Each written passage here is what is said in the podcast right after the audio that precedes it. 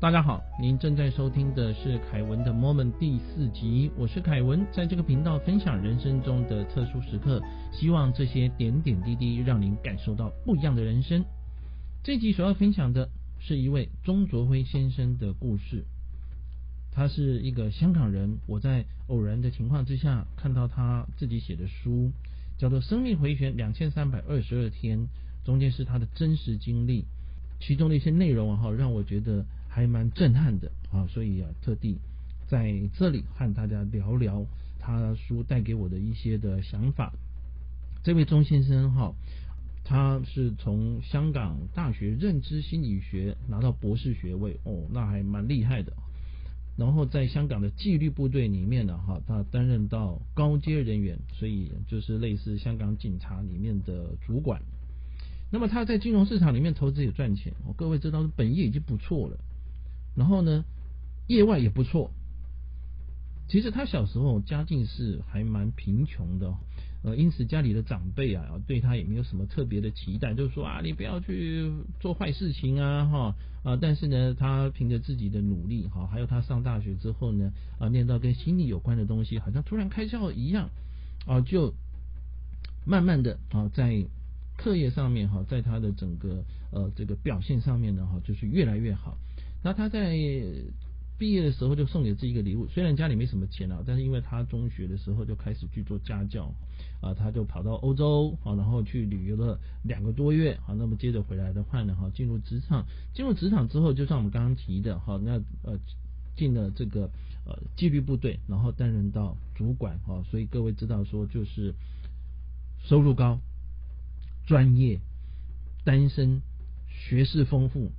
然后他的体能的状况也非常好，所以呢，就他自己的描述是哈，有空就旅游，夏天潜水，冬天滑雪。那么后来呢，他们到这个纽西兰了哈，去进行滑翔机的训练。所以说，他说当他滑翔在天空的时候呢，他觉得他自己自由了，而且最特别什么，这一切都在他三十岁之前都完成了。各位想哦，像他在三十岁之前呢，哈，小时候家里很穷，然后三十岁之前他达成了这些事情。他说他觉得他好像完成了他人生所有的梦想，所以他在三十岁生日那一年，他并没有许下什么样的愿望哈。然后就在二零零四年十一月九号，再到纽西兰哈去进行这个飞行训练的时候呢，呃，他在这一次飞上去，然后飞到大概一百五十米高，各位一百五十米差不多是多高？因为我们这样讲，一层楼的话呢，哈，大概是算三米，就三公尺。所以我们看到有一些房屋广告，不是说挑高三米六，哈，类似这样的。所以基本上就我们估计了，哈，所以大概是五六十层楼那么高的时候呢，啊，他们要把这个滑翔机哦，然后跟跟一个绳子的话，绳索把它脱钩，结果他发现没办法脱钩，这个绳索就卡在扣环里面哦。脱钩不成，那因为脱钩不成，但是飞机还在飞，然后绳索在后面啊，所以被整个飞机被拉的已经严重的失衡了。那因此呢，他采取的一个方式就是呢，哈，突然之间用力的向下。那向下的话，终于让这个绳索松，然后再再再拉的方式，绳索就终于离开了飞机。但是呢，因为飞机向下嘛，我们常看电影的话，就是说，呃，不是有这种战斗机哈，或者是飞行员。在缠斗的时候，他们会往地上飞，然后再拉起来吗？然后就把这个机头用力的拉拉拉拉拉拉起来。很遗憾的是，这位钟先生往下冲，然后他要拉起来的时候，基本上拉不太起来，哈，呃，可能下滑速度太快，而且可能是机件的问题，那他就坠落了。在坠落的时刻呢，哈，突然之间，他发现他进入了一个金黄色的光光海。然后他向下看到自己，你这个在想想象这件，在看这件事情的是我，但是躺在那里的也是我，哦，这就是他看到的画面。坠落了以后，呃，他形容一下他的情况，就是手掌跟前背只剩下皮肤连接了，哈，那个骨头是断掉了。那因为呢，脚在机体里面，所以双腿是扭曲了，啊，就非常非常的惨，就对了。我们常讲。高空坠落哈，那他是从呃五六十层楼高的地方掉下来哈，他当然就是非常惨。那么但是呢，他在那个当下并没有马上感觉到痛苦。他在这个光海里面，他心里想说：这里是哪里啊？到底是天堂还是地狱还是怎么回事？接着他就感觉到这个光里面哦，有一个声音啊，在问他。他问他说：“你想要离开还是留下？”这是人生的最后一个问题。他有点懵了，他他也不知道该怎么回答哈。那这声音说这样子：“你没法回答的话呢，好让你进入时间之流。时间之流哈，就他自己书中的形容就是呢哈，一个水晶光点突然在他前面出现，而这个水晶光点哈。”啊，还有丝啊，像这个蜘蛛吐丝一样，向四周发散。它是一个三维的观念，也就是上中下左右前后，哈，这样子散出去。而跟它相关的人生是中间的一个点。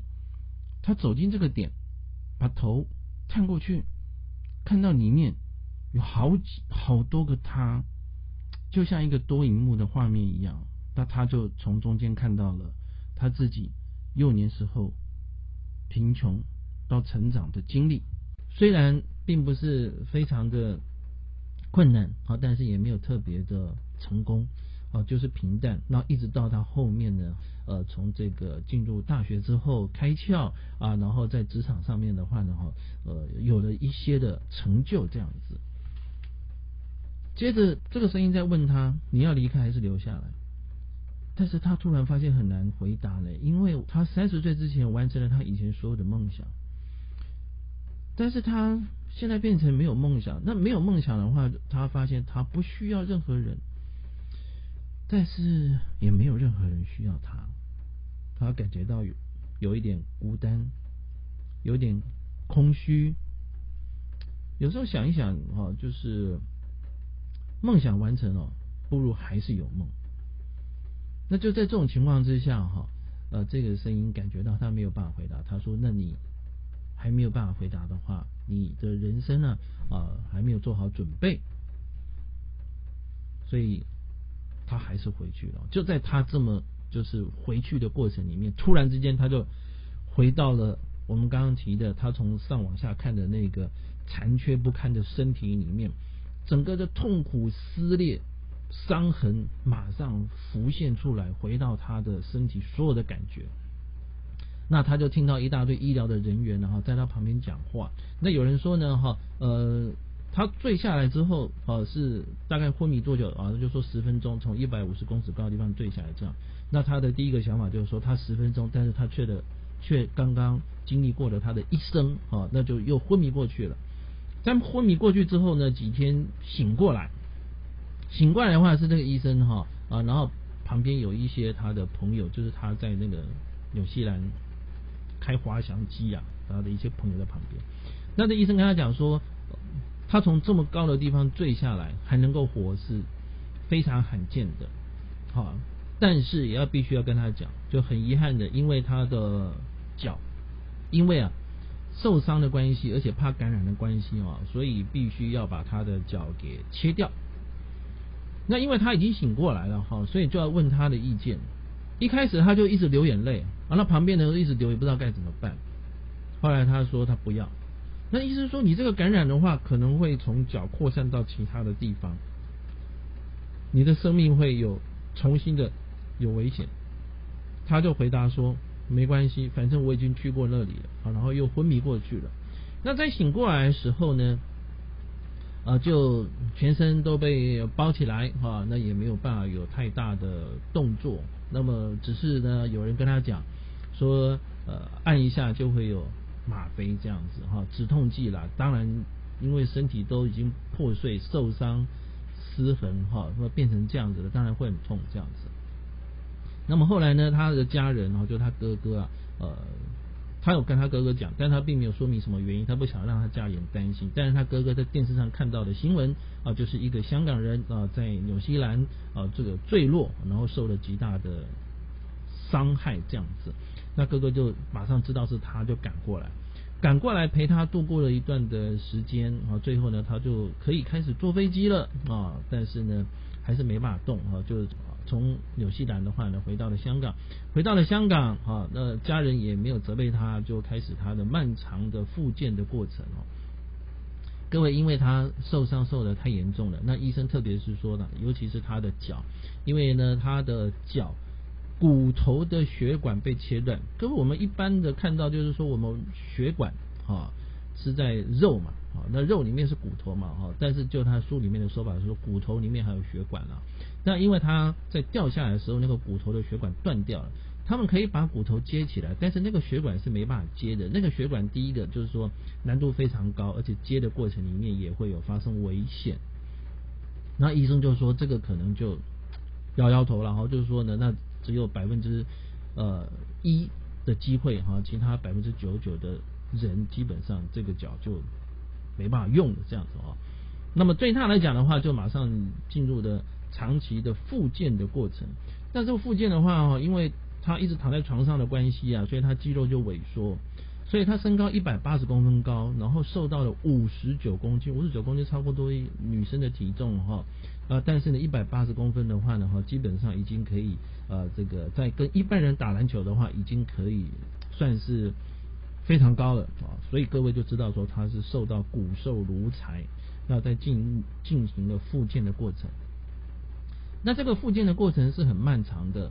中间呢，哈，因他一开始觉得说，以前他凭自己的力量去克服了所有的事情，现在也可以，所以他咬紧牙根，他做最痛的复健，他甚至于他在呃一些的地方，他跟这个治疗师讲，没关系吧，你就压吧，哈，那压的这个痛苦呢，呃，让他流泪啊，好，然后啊，在这个艰艰苦的过程里面呢，但是还是没办法，没有办法，哈。让他从轮椅上面离开，那他为了复健不成功，所以跟家人的关系变得很紧张。为了小事情，他就会暴躁发脾气。就在这个复健的阶段，他的业外的投资因为做了错误的决定，所以赚的钱化为乌有。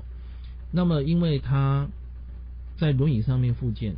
所以呢，各位知道你的你在纪律部队里面，但是问题是你是这个轮椅，而且还要常常去复健，所以他变成了他们各单位里面大家都避之唯恐不及的人物。然后他交往三年多的女朋友，就也在这个时候离他而去。所以人生不管在事业，不管在财富，不管在爱情上面的话呢，哈，他都掉到了最谷底，几乎感觉人生一片黑暗。好像没什么机会或出路了哈，所以就在这个情况之下，他心里想，他放弃了，他觉得大概不太容易好了，啊，他就认了，他就推着轮椅，那到附近的公园啊去走走看看。就就在这个时候呢，他发现说，从公园看出去的世界哦，跟他平常的世界看的世界是不一样。我们刚刚讲嘛，他潜水。滑雪、旅游、流浪这些事情他都做过，但是他觉得他没有真真、真正的去看过这个世界，他没有认清楚这些、这些看到的事物的本质。他可能以前看到的是表象。他在公园里面，他觉得说，大自然的一切其实都很和谐，不管中间的花花草草或者是树木，但是只要人一出现哈，这个和谐就会有点改变。基本上小孩子或者是退休以后的老人了哈都还好，但是呢，呃，比如说青年人、成年人、哈中年人，当他们出现了之后呢，这个公园就会变得不和谐。等他们走了，公园又会变得比较呃整个的步骤就比较协调。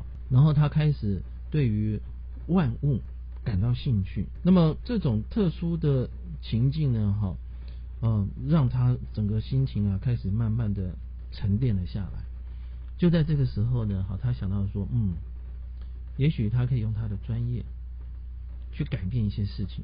既然什么都尝试尝试过了嘛，各位，那他的专业是什么？我们一开始讲认知心理学的博士，所以他以他的专业，然后再加上偶然的一个机会啊，他遇到了一个朋友跟他讲一个大自然的气功的治疗。他两者的合并之后呢，哈，他展开了自我的复健之路，而这个自我的复健呢，让他的身体啊，还有他的脚的状况，逐渐的开始出现好转。各位，这个其其实真的是有点像奇迹了。那么有一次他又到公园去，看到了几个特殊的事物，因为公园那边有一片土，以前焦黄焦黄的，结果有一棵的草发出了绿芽。那么他又看到蚕蛹，蚕蛹里面跑出了一只漂亮的蝴蝶。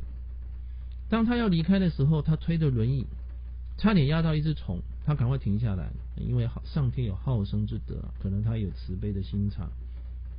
他看到的是一个蚕脱下来的壳，脱壳而出。他觉得这个世界哈，这个自然，这个造物主好像在跟他讲是有机会的啊。他想到的火凤凰能够浴火重生的故事，所以他又开始自己啊。啊，对自己有了信心。各位，那接着呢？啊，他借着我们刚刚所提到的这些治疗的方法，哈，终于他离开了轮椅。那他在他生日的三十一岁生日的那一天，哈，他说呢，十个愿望了，哈。那第一个愿望的话是希望能够自由的行走啊。当时他可以走嘛，啊，但是还没有办法自由。等到他真的可以走的时候，他想去哪里呢？他就想想去那个小公园。他开始。想起以前，当他坐在轮椅上的时候，所看到的世界，跟他以前身体健全的时候看到世界是不一样的。轮椅上所看到的世界，似乎更能够接触到这个大自然。这不禁让我想到说，哈，在日剧《美丽的人生》里面哦，就木村拓哉还有长盘贵子里面啊，他们讲的从一百公分看出去的世界。原来是如此的美丽。其实哈，一百公分高是什么？我们不用坐在轮椅上，只要想象自己是小孩子的时候，小孩子就一百公分高嘛。你有没有觉得小孩子的时候看到每一件东西都很新鲜、很有趣？我记得以前我小孩的时候呢，和弟弟在玩，一个人拿一支树枝，感觉就好像拿到了宝剑。大家拿着石块在那边丢，和姐姐妹妹拿着石块丢跳房子，我们就度可以度过一个快乐的下午。以前的暑假到南回南部的乡下，在泥巴里面去控窑，把番薯放在里面，当番薯熟的时候发出的那个焦糖的香味，你有没有觉得一百公分看出去的世界其实是很透彻？这就是。小孩子，这就是儿童的心灵所看出去的世界。那这位钟先生，他又重新回到公园去感受，接着他就展开了他的实现其他愿望的路。我要跟大家提到，就是说呢，哈，呃，因为包括像他如何的治疗他自己，他后来又把这一段的历程写了另外一本书。那么另外呢，我们一开始提到说，当他从飞机。掉下来的时候，他在金黄光的海里面听到的声音，这又是怎么回事？他用他自己的专业治疗自己，我们一般人也有这样子的能力或者是机会吗？到底怎么做？这些是以后我会陆陆续续哦，要要来跟大家来分享的。